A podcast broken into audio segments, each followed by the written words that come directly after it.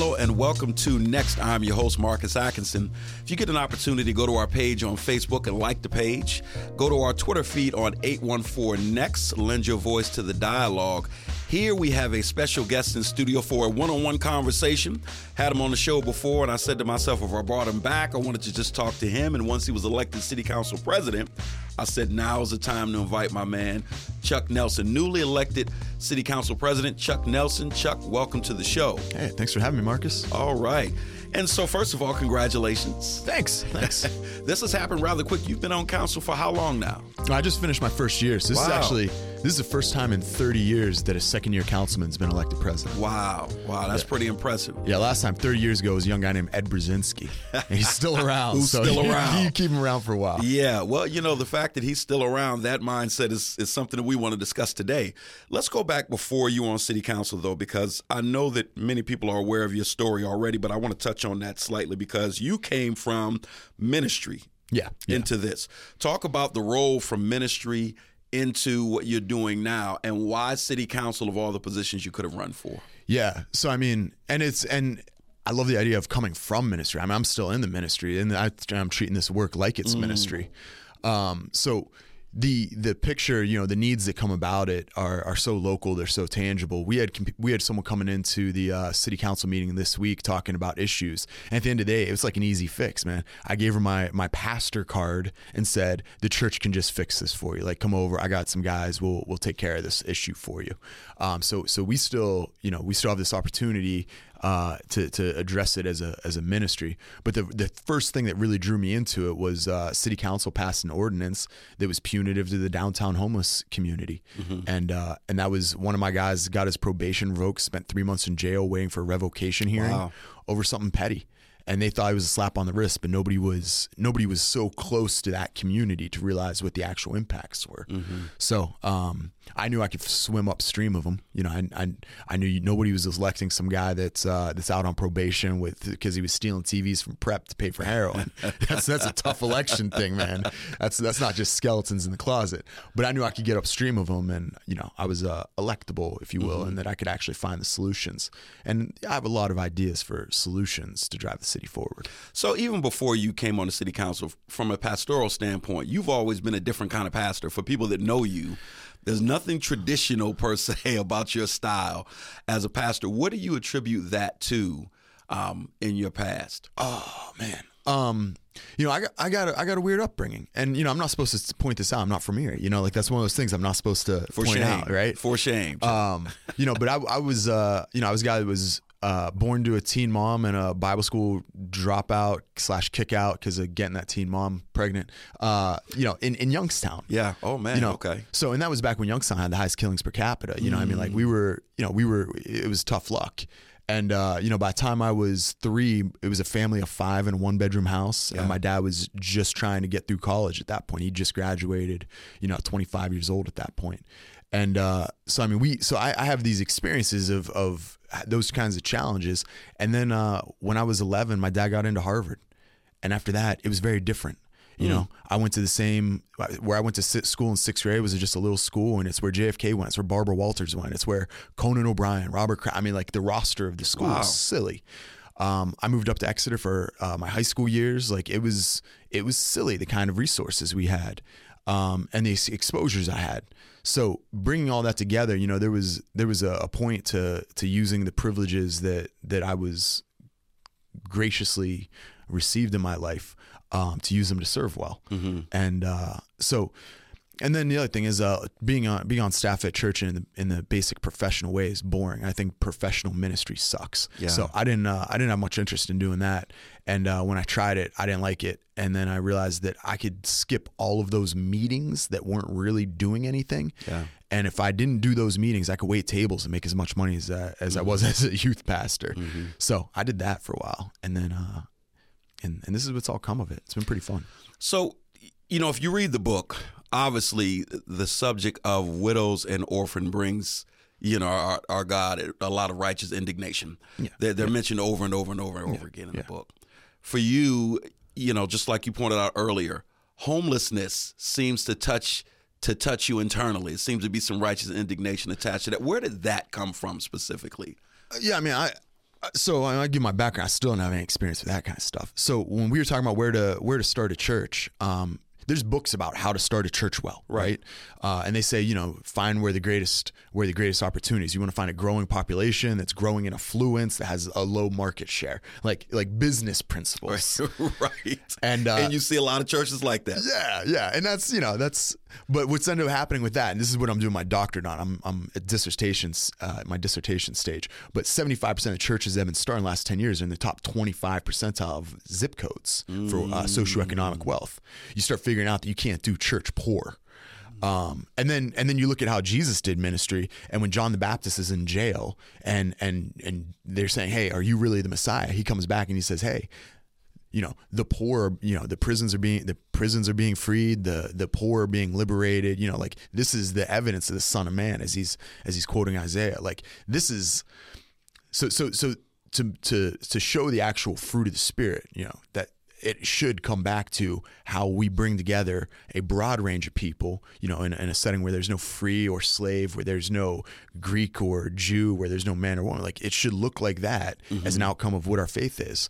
Um, so I don't know. This is I, am you know I, I, don't want to get too too preachy. I got you, stuff, but, but, but, I, want to set up who you um, are and how you serve based on yeah, who you are. Yeah. So so take take my background and my experiences. Uh, Philippians chapter two talks about Jesus and it says how he was on a throne in heaven and he took on the form of a servant even to the point of the cross. And then it tells believers to likewise do the same. Mm. Now I'm no I'm on no throne, but my my education, my experiences, like even my current setup is is is thronish. Right. Hey, President City Council, I got a nice chair. Maybe we call that a throne today, right?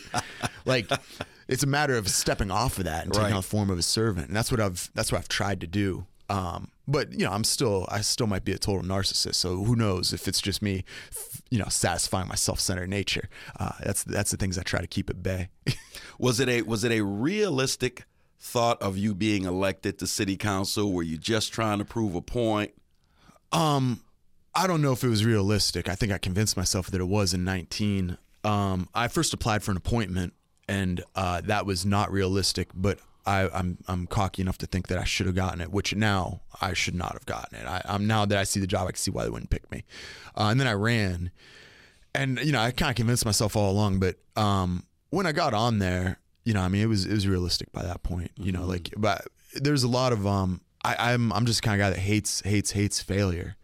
Um, so so I'll just keep working until until I win, and uh, and that probably you know this is this so so having a couple Friday meetings at the county courthouse and then ending up in this show talking about what this is doing and seeing like that's just me not winning yeah. and getting angrier and angrier until i start winning more. Yeah yeah. And so you get elected. Is there any part of the job that feels restrictive? Because again you've been a very free-spirited pastor. Yeah. you seem to have more liberty in in what you do than most. Yeah. And you don't seem to allow other people to impose their own limits, limitations, way of doing things on you. Is there any part of this job that feels restricting based on that personality of yours? Yeah. Yeah, I mean, yeah. um, and, and, and then it's just a matter of like, you know, where you pick your fights and how you push it. Cause some of that stuff, um, you know, I, you know, some of those spots, if, you, you can you can just step back and say, all right, that's not it didn't go my way, and then I move on to some next thing. As much as I say how much I hate losing, I also I've also been careful about how I pick my wins and losses.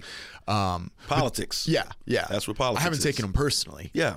Um, but the the game the games of it of, as to like how to even getting things on an agenda you know, like this is, mm-hmm. you know, city council puts out their agenda. You know, I'll write up the agenda on Thursday and and we'll put it up on Friday and then we're going to have a meeting on it on Wednesday. Getting things on the agenda was tricky for me. I didn't I didn't understand how to do it uh, you know, because you're supposed to go through a certain process. And then I figured out you could skip all that process. Mm-hmm. you know, I thought I was, you know, there there is a way that it's typically done, and then, but really, all you need to do is sponsor a piece of legislation and get a second, and then it has to be on. So when I figured out that I could skip the the couple steps of like, you know, keeping everybody happy, and I could just push stuff. Um, that changed things quickly. I, I, started passing ordinances basically from uh, that was like July, August. I first figured out how to do that by skipping steps, and then and then I was the primary sponsor of almost every ordinance we had after that. Mm-hmm. Like I just start putting stuff on, and otherwise it was coming down from the fifth floor. It's coming down from the mayor's office solicitor to us, and this this kind of flipped it where I would say, "Hey, Jasmine, will you second this?" and the two of us just started start Mm-hmm. changing some things. So obviously, you have a, an inside view right now from City Council's perspective. Yeah. Before you were a citizen, and you've always had that that vantage point. So the Schember administration, the, Sember, the the Sinnott administration, from the outside, you know, the these two mayors operated very differently. Give us the strengths of both of those administrations, in your opinions, in your opinion, and you know what what should we use from these two mayors going forward, and where are the struggles? Yeah, I mean, one of the you know, it's it's all it's all different. The wind's blowing a different direction today than mm-hmm. it was in the Sinnott administration. When Sinnott was in in office, you know, we had for a lot of that we had Republican at the federal and state level level, and that changes the funding that comes into cities. And then the other thing is where else they found money. So I mean, we've got more money coming in. We've got COVID ARPA money coming in. Um, that's seventy six million dollars, and then that water deal. You know, I mean, we we were getting three and a half to five million dollars over the course of that life, and uh, we went from we went from that going through 2040 to then extending it all to 2050 taking it as one big lump sum and now you got a mayor like what would Sinnott do if he had 180 million in the bank 170 million in the bank Pro- it, maybe it would have looked a little different. Maybe we would have been able to um, but but the styles are the styles are different. I love i love you know um, you know th- th- some people are asking me some of those kinds of questions about stuff for my future. But uh, you know, like when you look at Schember, like he is at, at everything.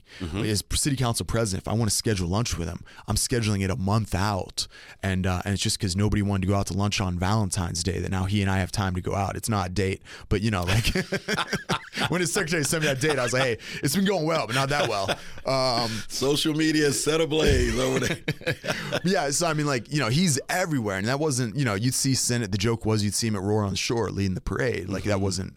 Um, but the people in City Hall, they saw Sinnott a lot more, you know, and and he had a lot more of a hand on things. He was walking down to the finance office a little more. You know, my city, the city clerk. Um, she talks about you know how much she would hear from you know Sinnott or from uh, or from Schember um, even on city council, you know, some of the city council members talk about how like when Sinnott would want to get something done, he'd call a couple people on city council, run it by them first and move it.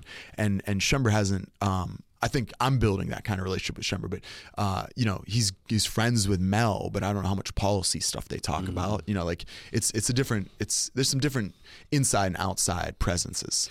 You hit on a couple of things that I want to touch on for just a moment before we start going into some of the inner workings of City Council. One, yes, the mayor is at everything. Now that you are in this leadership position on council, what do you take from that? What's the value, in your opinion, if at all, of being as seen and as engaged as the mayor is in this community? Yeah. So, I mean, I feel like I, I can hear from the community. His his thing ends up being a lot of, um, you know, uplifting it, giving it a hope and a spirit. He becomes almost like a little bit of a mascot, and I, I don't say that with any sort of demeaning. Like we need we need a mascot in this city. Uh, you know, it's not dreary here. We need a cheerleader. Um, but then even between those guys, there was other examples. You know, I talked to there's a there's an old timer that I got breakfast with on on occasion on Fridays, and uh, you know he tells me stories about how the mayor you know would stay on that track of power between Philadelphia, Pittsburgh, and Harrisburg. How he would go down to uh, D.C. once a quarter. Like you can see different strategies across the board for it, and that's that's something that as as city council president I get a little more freedom to do. You know, I, I get to jump across those uh, those barriers of, um, of of partisanship. You know, I got to talk to the Republicans um, on on county council and make sure that we have relationships that we're talking about different pieces with that. Um, you know, I, I'll you know when we're I was I was with you at that one lunch a couple weeks ago. I get to talk to the um, the congressman's uh, staffer. You know, like there's there's those public perception. You know, those those those reach, and then in the business community, um, you know, there's there's a lot of value to that. Um, but then at the end of the day, like if you're not if you're not sitting there crunching the numbers on the budget Yeah. and figuring out ordinances and researching other cities, like this week I talked to the mayor of Altoona and the mayor of Lancaster about policy points. That has to be valuable. Yeah, yeah, and and I talked to the head of the uh, Pennsylvania Municipal League for some references who I should talk to next. Yeah. and those are people that I need to bring in to talk to the mayor so he could get on board with some legislation I'm looking at. You touched on something. I want to get your opinion on it. You can go as deeply into it as you want to. You can not touch on it at all. You mentioned county council. Yeah. And when you look at county government today, as we record this today, so this isn't something I'm just bringing up for the sake of bringing up, it's on the cover again. You know, court battle over vetoes considered. And so you have a legal battle going on with members of the DEI Commission, you have yeah. a legal battle going on with county government against with, with people in the community. You've got Winiarski being censured. Yeah. then yeah. you've got this going on. What what goes through your mind as you watch everything play out in county government in such short order? Yeah, I mean, I got a little better seat than I did two years ago for that, you know, but I'm still in the cheap seats for the county stuff. There's some stuff where, like, from my ministry standpoint, like Friday, there was a news uh, piece with Erie News Now where uh, where the the county executive said he wanted to start like a coalition of uh, of people to address homelessness, and like as I'm like l- listening to that report, I, I was like, it's called the Home Team. Like everything you're talking about, it's called the Home Team. It already right. exists. It's happening. Uh, one of the girls from my church is on it. Like we give you a report. They got the data. You want to talk about how it addresses education? They got people from the IU five from the city school. Like it's all there. Yeah. Um, you know the stuff that's happened with the Nerve Center. Like you you say, hey, this is best practices in Cincinnati. This is best practice in Seattle. And you can see it how it addresses Vancouver. It's really good. We're hoping to start this here you look at those those run through what's called a chamber of commerce. You know like like it's like these things you know we don't need to reinvent the wheel. Some of them need refined some of them need tweaked some of them need improved upon. Mm-hmm. but uh, we don't need to keep blowing stuff up and starting over. Yeah. Um and and how that is sustainable for a future. So those are the things but like I like I, am referencing I'm referencing newspaper articles. I, am still not in the, the good seats for these.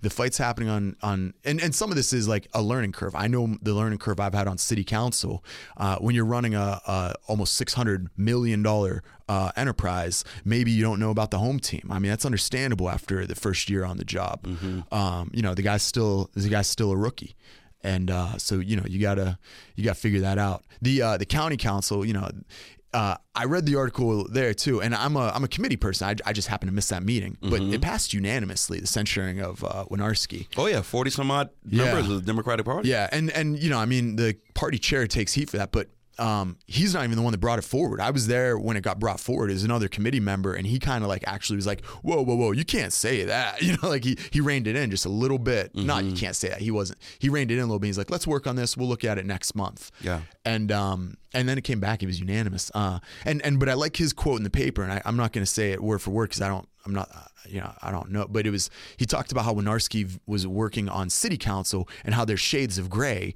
And when you're on an all Democratic party, you know, an all Democratic body, it's, it's hard to tell. He's like, okay, you're on the right side of the Democratic party, but right. you're not just necessarily a straight up Republican. And then you get on body that's split 3 3. And you see, like, I mean, these, yeah. And, and then it's not an issue. Like, I don't have problems with Republicans. I just I just like to know if they are a Republican. Right, declare. right, that's why you have parties. Yeah. Right? So And at the same time you can appreciate Winiarski when he says in the newspaper that, you know, hey, this is bipartisan you know, governance. This is what government looks like. And some people feel that way. But I think the prevailing thought, from what I've understood, is what you just said. If you yeah. if you are a Republican, just kind of declare that. Yeah, yeah. You know, interesting thought. I want to. Well, you're listening to the next. You're listening to next on the WQLN. I'm your host Marcus Atkinson. We are here in studio with newly elected City Council President Chuck Nelson, and Chuck has been talking to us about his journey to this position thus far, his background uh, and his current role still as a minister and being involved with ministry.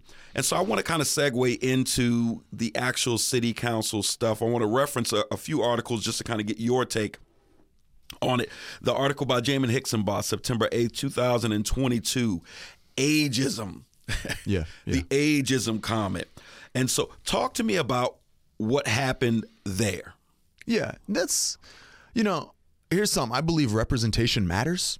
You know, we got 10 elected officials in the city of Erie back last September, mm-hmm. and uh, only two, only three of them are women. That's an underrepresentation. We do need more women. Uh, we got this appointment coming up, and now we're now we're down to two women. I'd love to see a woman in that role. Right, representation matters. Uh, racial representation matters. Yes. We've got a diverse city council that mm-hmm. kind of balances us out. The other bodies outside of city council, you know, are all white, but we we, we have pretty good representation on race on city council uh, in our of our 10 elected officials. There's 10 elected officials. Half of them are in their 70s. Mm-hmm. That is not representative. And to point out that it's not representative isn't ageist. That's Right. just uh, like being able to count.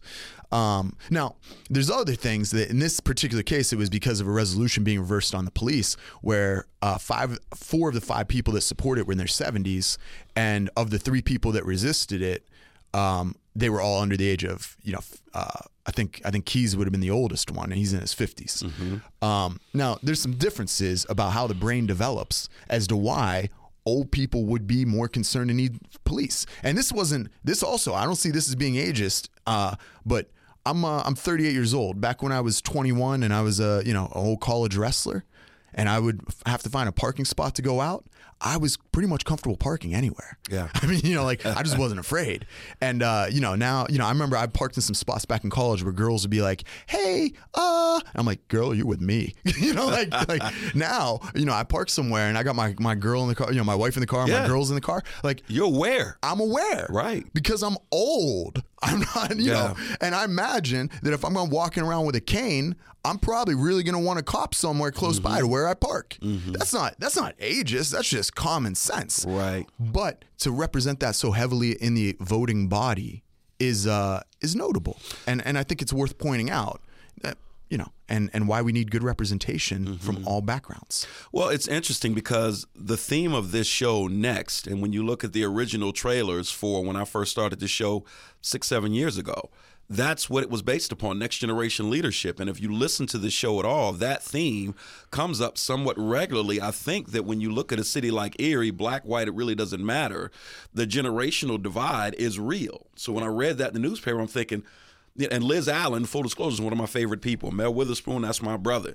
And, you know, but this conversation tends to come up in every single subject. So when I saw you Miller, I'm thinking, you know, welcome to the game because this happens all around the board. We do seem to struggle with just what you said representation. Yeah. And and moving things on to a newer generation.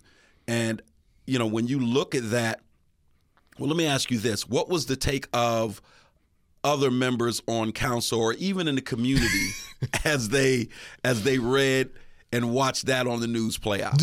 That city council meeting uh, was hilarious. I mean, they were discussing how to spend fourteen million dollars that at first had been reined back in, and uh, and then they they uh, Ed Brzezinski had had flipped on it, which you know. Um, I mean, he voted for me for president. He's the one who threw me into this. I mean, we're we're good now. I mean, like, there's no, but um, that that uh that day I was out of town, which is why a lot of it came out in the press.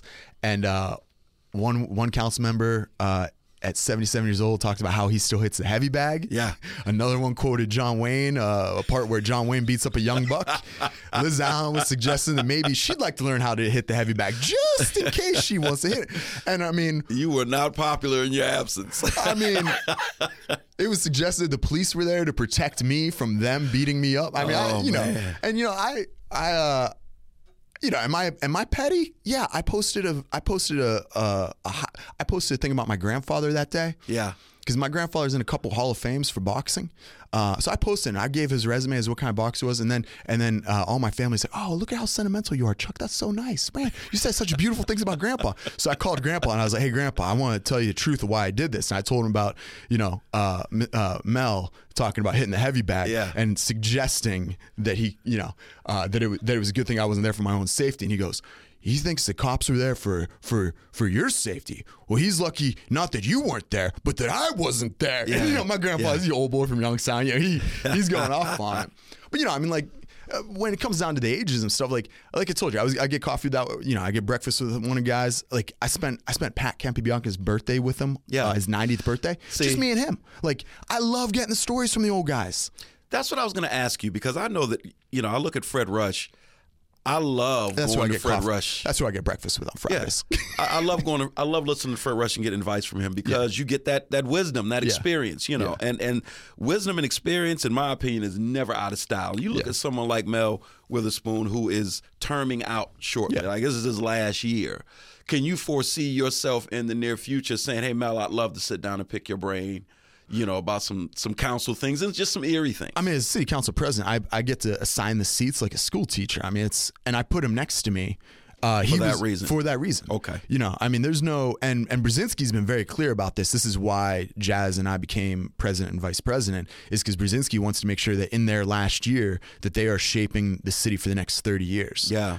That's what that's what it should be like. I mean, from time I'm, I mean, give me a couple more decades, not not not too many more, Mm-hmm. um, before that's all I'm going to be about. Uh, I'm 38. I mean, I, I expect when I'm in my 50s, I'm transitioning into that and maybe Mm-hmm. starting radio shows called Next about that next generation. Are you 40s? No, never mind. we Oh, need to say it hey, here. man, we full don't see you say it disclosure, here. 52, brother, almost 53. so listen, Jasmine Flores, she's a young buck. Yeah. Really young, female, Latinx. I mean, when you look at her being appointed to city council, that in terms of hope, I'm thinking, okay, Yeah. this is where Erie is going. I feel all right about it. Just talk about that from a, a citizen of Erie standpoint to see her get elected Yeah. to that position. it's probably like the number one thing I hear, like talking to old boys, you know, like talking to the old guys. Yeah. That's the, probably the number one thing I hear is how pleasantly surprised they are by her. They expect her to just come in and be like, uh, you know, a rebel rouser. Right. And, uh, and I'm trying to use old people words because I feel like that rebel rouser. Yeah. That's an old person word. They, they expected her to, you know, come in and be something that was, and they they all seem to be very impressed with her. And, and I think we're all impressed with her. I've run against her in three different races now, right? Like we ran against each other in a primary, a second primary, and then a general election. Yeah. So like we, you know, we've, um, but we came in and I think I think it's been an awesome working relationship. She's so smart. She's teachable. Like this year, she wanted to be vice president because she wanted to learn from somebody. Right. Uh, whether that was me or Mel or whoever was going to be president, like she she understands where she's at, where she wants to be, and she understands the steps in between how to get there. She's she's very teachable.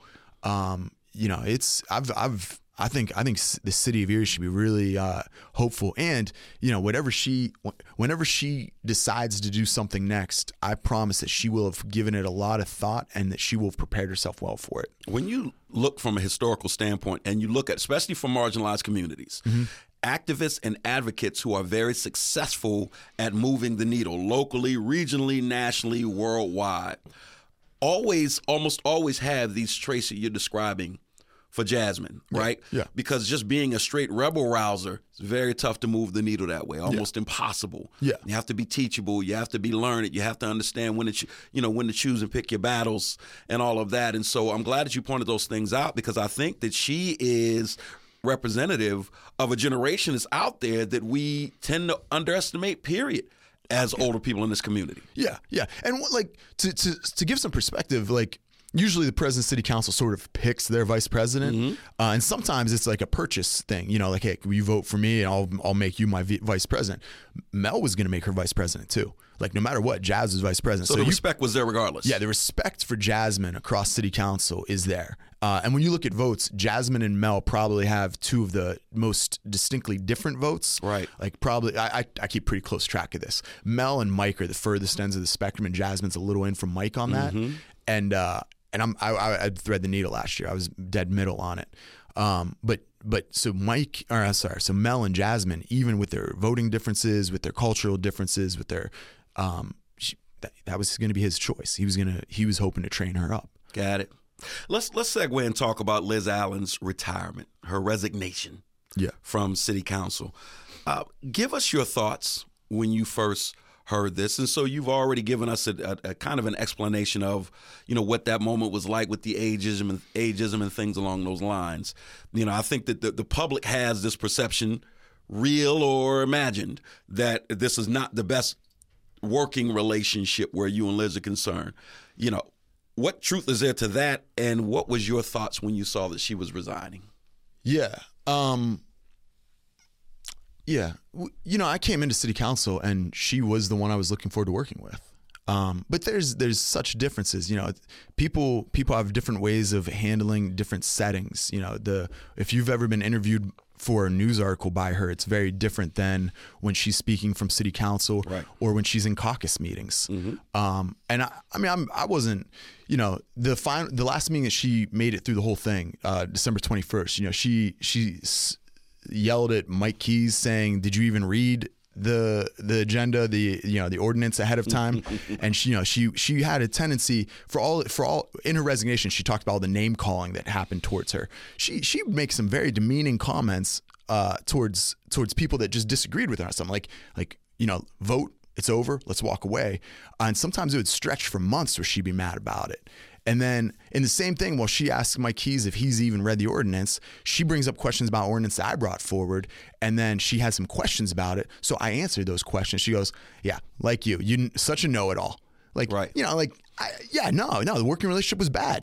Um, I thought it was going to be my best working relationship in there because she's a very intelligent woman, and and she usually used that research to like obstruct things that I generally thought were bad things. But it, it flipped a lot this year when she was present as to what she obstructed, and uh, and she found herself on the other end of the uh, other end of the table from me from time to time, and I think that she liked to. Uh, I mean, the comments she made towards the people she would usually be against was usually, you know, she, I don't think she respected their intelligence as much. Yeah. And I think when she when she was going against someone that she considered a know-it-all, that it and or that did the research at an even level with her and came to a different conclusion, I think it was a different kind of. And that's I'm projecting out on this. I'm just telling you where I'll admit that the relationship with her and I deteriorated, and I'm giving my perspective as to why that is.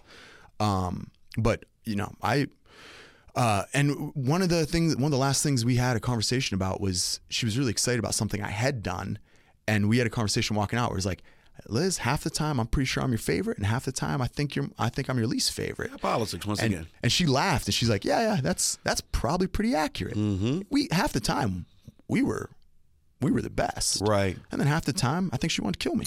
Well, let me get your take on this because in, in this article, she said that many of her colleagues view their role as being quote unquote openly hostile to the mayor, no matter who is on the fifth floor, as a way to assert power.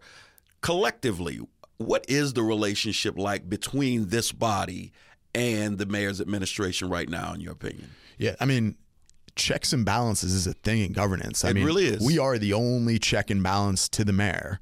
Uh, we control the budget, appointments. Uh, that's that's about it. Mm-hmm. Ordinances, you know, like we now. Sometimes the mayor may give us stuff, you know, and you know this happened with the stormwater stuff before I got there, and city council shuts it down, and that was an agenda item of his. Other times, you know, city council can bring things forward, and maybe the mayor shuts it down. Like there is a check and balance but we don't always have to be lock and step. Like the, um, you know, I've I've done an I've done three ordinances that I think are pretty notable in the last couple months, and uh, one of them, the mayor's chief of staff actively uh, spoke against in the press. Um, his chief of staff, so the mayor actually kind of defended it on the radio, but his chief of staff spoke against it. Uh, another one, they were actively working on, and then I just brought forward the legislation and wrote it the way I wanted it, and then the solicitor did it, did his job, and then gave it back to me, and I edited it. And then another one that they never really heard of, and they didn't really say anything about. You know, like like that's cool. I mean, like we should be independent bodies. Um, there are some people that that view the mayor's, you know, that they disagree with some of the stuff the mayor does, so they want to fight against him. There's other people that seem to agree with everything he says, and they want to fight for him. Um, I I look and I say, here's what I want to do, and sometimes we're gonna fight, sometimes we're gonna, you know, fight Right. together. But I got my own stuff. I I'm got one more question on this Liz Allen thing, and then I want to move on to, to a, a, a program that you sponsor that I'm really excited about and I'm very interested in. She says that, you know, her stepping down, I do hope that my stepping down is a wake up call to candidates who might run in 2023 municipal election. Allen said council needs competent members to come on board. My question to you is this from me, from the outside, for me from the outside, because she is so well researched, this feels like a loss. I mean, just as a as a citizen and a child of Erie, I say, "Oh, Liz, stick around, stick around. Yeah. I want you to get your point across. I don't know if I want you to do it like this because I trust her research. I really do. Yeah, yeah. How beneficial do you think it's it is for her to step down to make this point?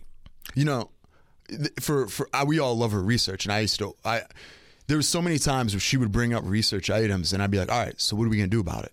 Right. You know, I I don't. I mean, yeah, there's you got to be able to implement it. So if you want to talk about the policies that that you know, we're gonna move on to that in a bit here. I know, but I researched things and then I brought forward, and then we got a bunch of new ordinances. You know, that's that's my game. I I'm not here to to just talk about them and report them. I'm here to make them. Yeah. And uh, so so you know when you look at the body of work, I think I think we'll be okay. Uh, when you look at the ability to work with others, I think we'll be really okay. You know, and and the thing is, the electorate, you know, the the, the voting body uh, for this, we know what the job is, we know what we need out of it. Um, you know, so we will hopefully find someone that's well qualified and maybe better than candidates that run uh, to fill that role. So I don't, I don't feel like we're, in, and then it's back up to the electorate again. We got, you know, the voters get to pick the last two years of the term. You're listening to Next on WQLN Radio. I'm your host, Marcus Atkinson, here in studio with newly elected City Council President Chuck Nelson. And, you know, this conversation is just running the gamut. We're really getting an opportunity to, you know, unpack Chuck Nelson as a person. Unpack his role on city council, uh, just some of his goals and aspirations. We'll go more into in this segment some of his goals and aspirations in this new role. But I want to talk about a program here that he is responsible for. And I'll read the first paragraph or two of this article by Kevin Flowers from January 20th of this year because I think it sets it up well. And then I'll let you run with it because I, uh, having some experience through my past role and a past employment through what I'm doing right now. Housing is a huge issue, and what people tend to get away with when it comes to housing is the bane of a lot of our existences.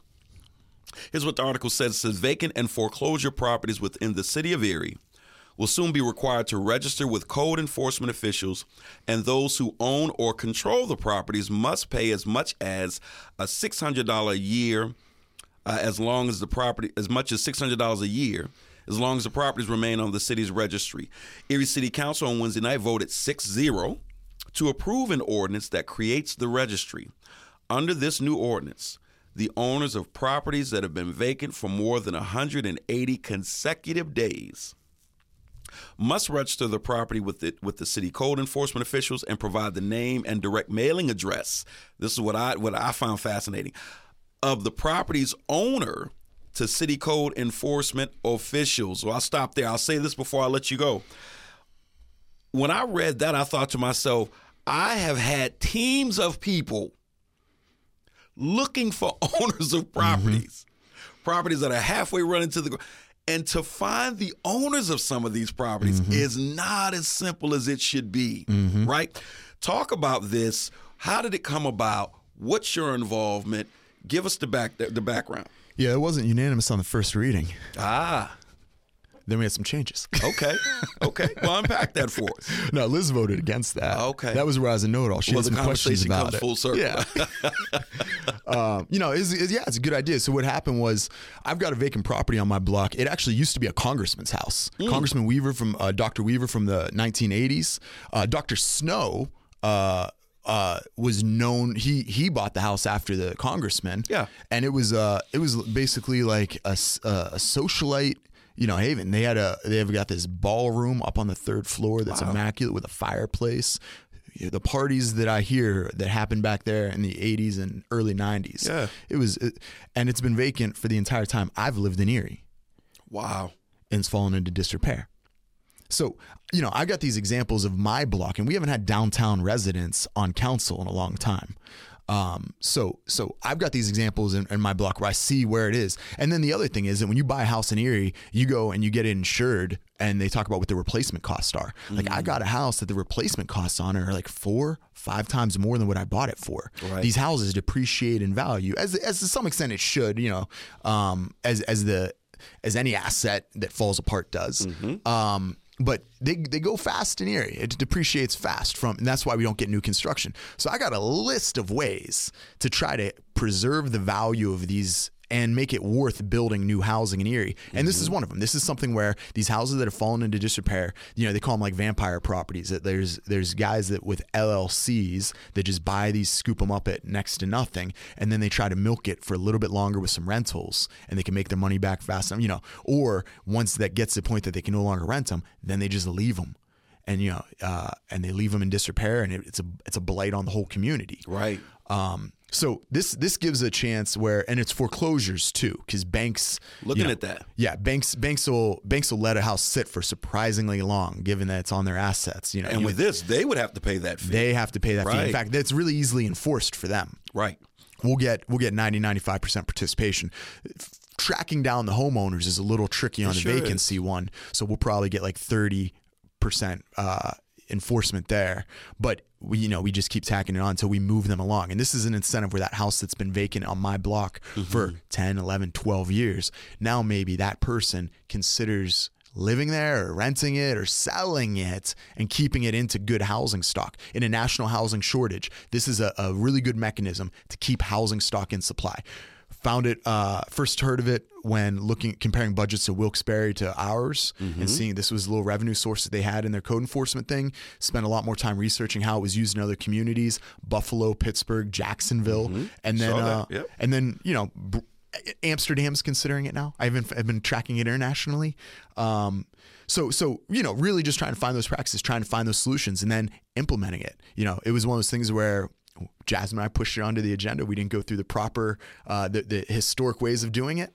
Um, I brought that legislation up, had the solicitor edit it real quick. She seconded it. We threw it on the agenda December 21st so that we could so that we could push it along this year. So before it was a unanimous vote, Yeah. what was some of the pushback? Because on its face, when you read this, as someone who tackles a lot of these type issues on a part of town where this is like, Yeah. this is the thing that's really dragging some of these neighborhoods down. What was some of the pushback, and were there points made against this that made you say mm, that needs to be addressed? Yeah, yeah, yeah. Um, so Liz was one that voted against it. Um, her parents had died a few years ago. They have a house. They had a house a couple doors down from where hers was. Yeah. and they left it vacant for two years. You know, while they cleaned it out, while they settled the estate. You know, the the emotional attachment of just not. You know, I mean, it's tough to call that realtor and say, "Can you sell mom's house?" Yeah. Um, and she was like, you know, but if you if you charged me twelve nine hundred twelve hundred dollars for that, that would be an extra burden in a time where I was emotionally vulnerable on that. You know, like that's that's a problem. And where the response to that is we take care of that on the enforcement side. You know, this is going to be equally enforced across the city, but you know, if uh, if code enforcement can't visibly really see that the house is vacant, Yeah. if it still has mom and dad's furniture in there, if people are still mowing the lawn, it's going to be a little harder to verify that it's vacant. And and you know, so I, I don't think you're going to be I don't think it's going to be punitive against you. And we've already discussed this with code enforcement. We already discussed this with the vendor that's going to be executing the contract. I, I think it'll work out. And that's why I was called know it all. But anyways, Right, right. I, I look at there's a, there's a small storefront near St. Andrews, the old St. Andrews on the mm-hmm. Lower West Side, mm-hmm. and guy used to own a little cookie shop. I mm-hmm. used to go by there all the time back in the day, and then he died. yep. And boy, even his materials for his little small business stayed in that building for years. You know, I'm the one that cleared him out. You know what I'm ta- you know what I'm talking about. Yeah, yeah. And so, and then I think about all the people that are approaching us for like small storefronts. They want to be mm-hmm. in a storefront and things along those lines. You look at examples like that. I I seen this article. You talk about all the out of town speculators Yeah. of property here in Erie. You think about all of the landlords when you do hunt them down. The landlord may be in a nice four or five hundred thousand dollar home in one of the suburbs of, of Erie. Yeah. And I'm thinking, so what? What's up with this house falling apart on such and such street in Erie? You know, when you look at all of this, the little guy has oftentimes looked at the housing market and said, man, it seems like the more you have, the more you get away with. Yeah. It's been very frustrating. You know, give us your take on just that thought process because obviously there's something about this topic that made you say, eh, let's see if we can find something that fits for this. This is extracting wealth from our community. Right. I mean, that's that's the issue. They're extracting wealth with that that house on the corner. It's not just that some guy let it fall into disrepair and he lost his money on it. I'm losing wealth on it because my block is falling into disrepair because now I got people trying to cook meth in the fireplace of this abandoned house. Right. And and that's not good for my property values. That's not good for my life. So trying to really preserve the neighborhoods and areas that have fallen into disrepair. This isn't a problem in Glenwood. There's not vacant houses in Frontier. There's not vacant houses in the suburb that landlord's living in. Yeah. This is a matter of extracting wealth from a whole community out to those communities uh, and other communities. And when it's a foreclosure matter, and we're talking, you know, New York Stock Exchange extraction of wealth. Yeah.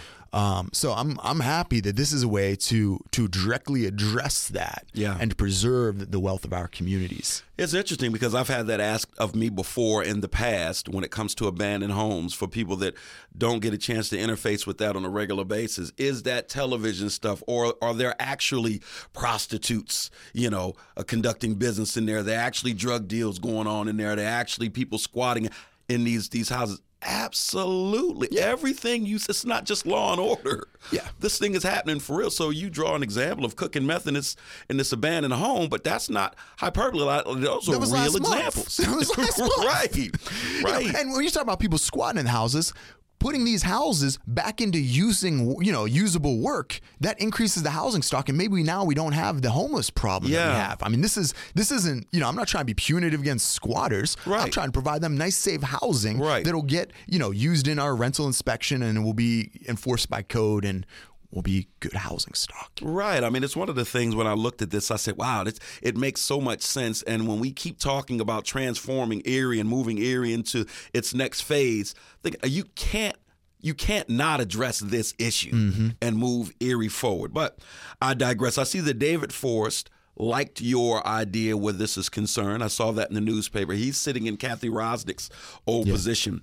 Kathy Wyrosdick struck me as somebody who came in in a short amount of time, made her presence and her discipline her knowledge and discipline of her particular craft known.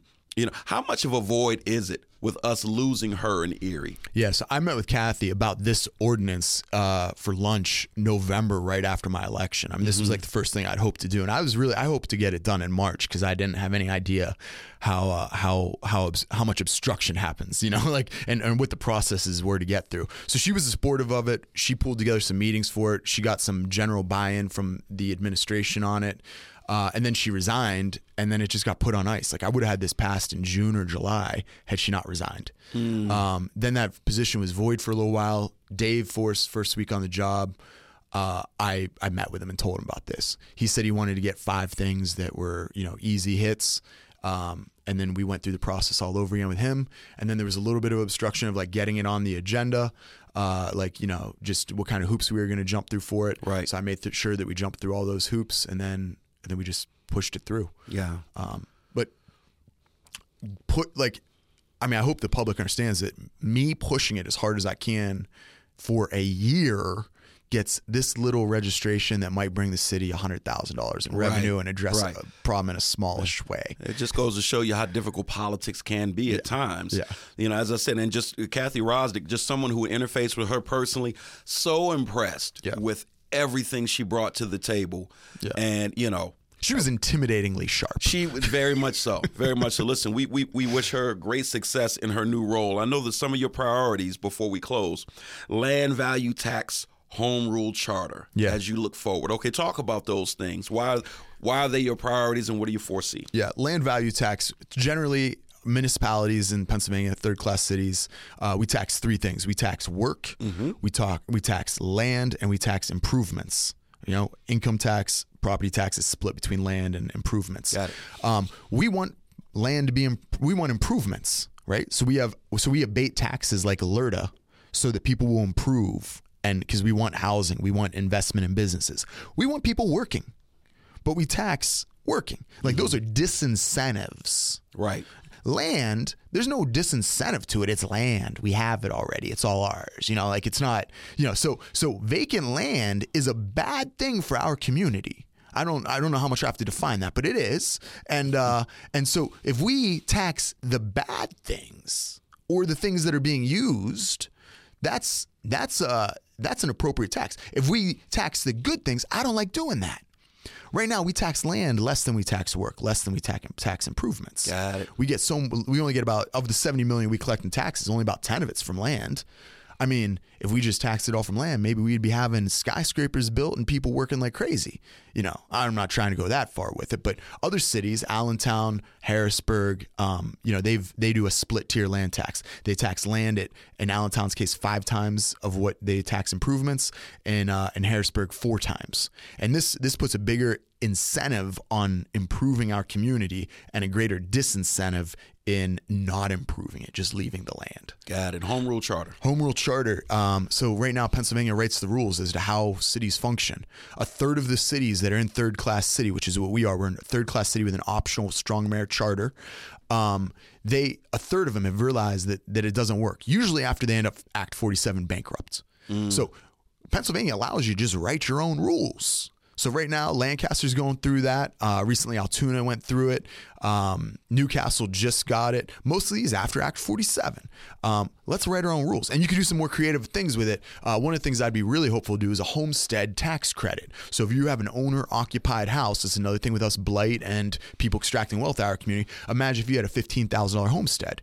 So I got my hundred thousand dollar house. I'm paying taxes on eighty five thousand of it. That that rental property next door to us, you know, is more likely to be milked, uh, and they're going to be deriving revenue from it. Um, you know. We, Owner occupancy is an important thing. When you see what blocks have a high percentage of owner occupancy, they're better kept. It's something that we need to incentivize. So to do a homestead, uh, to do a homestead tax credit, and and you can't do that in third class city. You just can't legally. You can't but you can't do it in a home rule charter. You can't have wards represented with, by city council members in a third class city code. But home rule, you can have wards, you can have neighborhoods represented so that you don't have such a long time without anyone until now with Jasmine High representing the downtown. Right, right, You know, right, right. You, you just get to make the rules so that they actually impact the community that you're living in in its own unique ways. Mm-hmm. And I don't get to write the new rules. We'd have a commission do that. Um, there's a whole process that other than saying, hey, I, I hope that we do this, nothing gets in my hands ever again. We establish a commission that gets put up for vote. The commissioners are elected. Then they bring it back to city council. It gets approved. And then the public would vote on it. And uh, and that'll probably take like five years.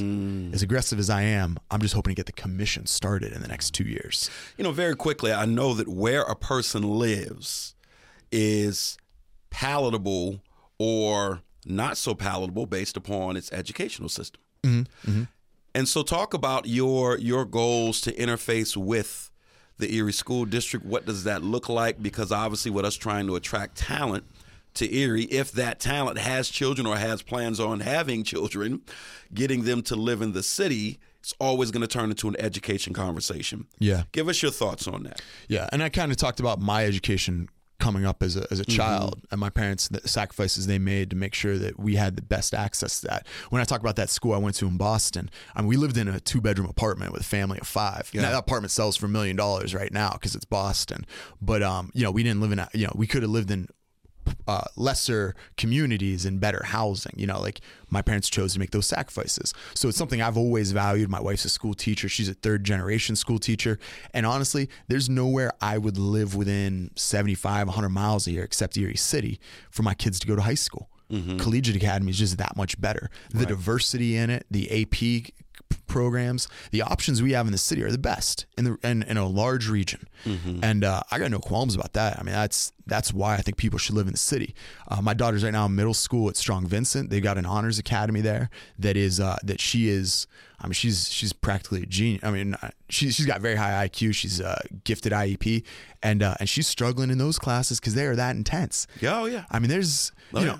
but but there is there is uh there is different tracks, and and I I don't want to see uh those opportunities for mine at the expense of others. You know. Right, right, right. My daughter graduated from Collegiate Academy, my second oldest daughter, and the first year was so challenging she cried to leave. I said, stick it out. This is the point to prepare you for college. And very quickly, when she got to her college in Pittsburgh, she discovered, wow, I feel like I was better prepared than a lot of my classmates. And so, and I know this isn't a last minute conversation, but I want to just ask for your overall synopsis of ARPA funds because obviously that's a front burner conversation for a lot of people.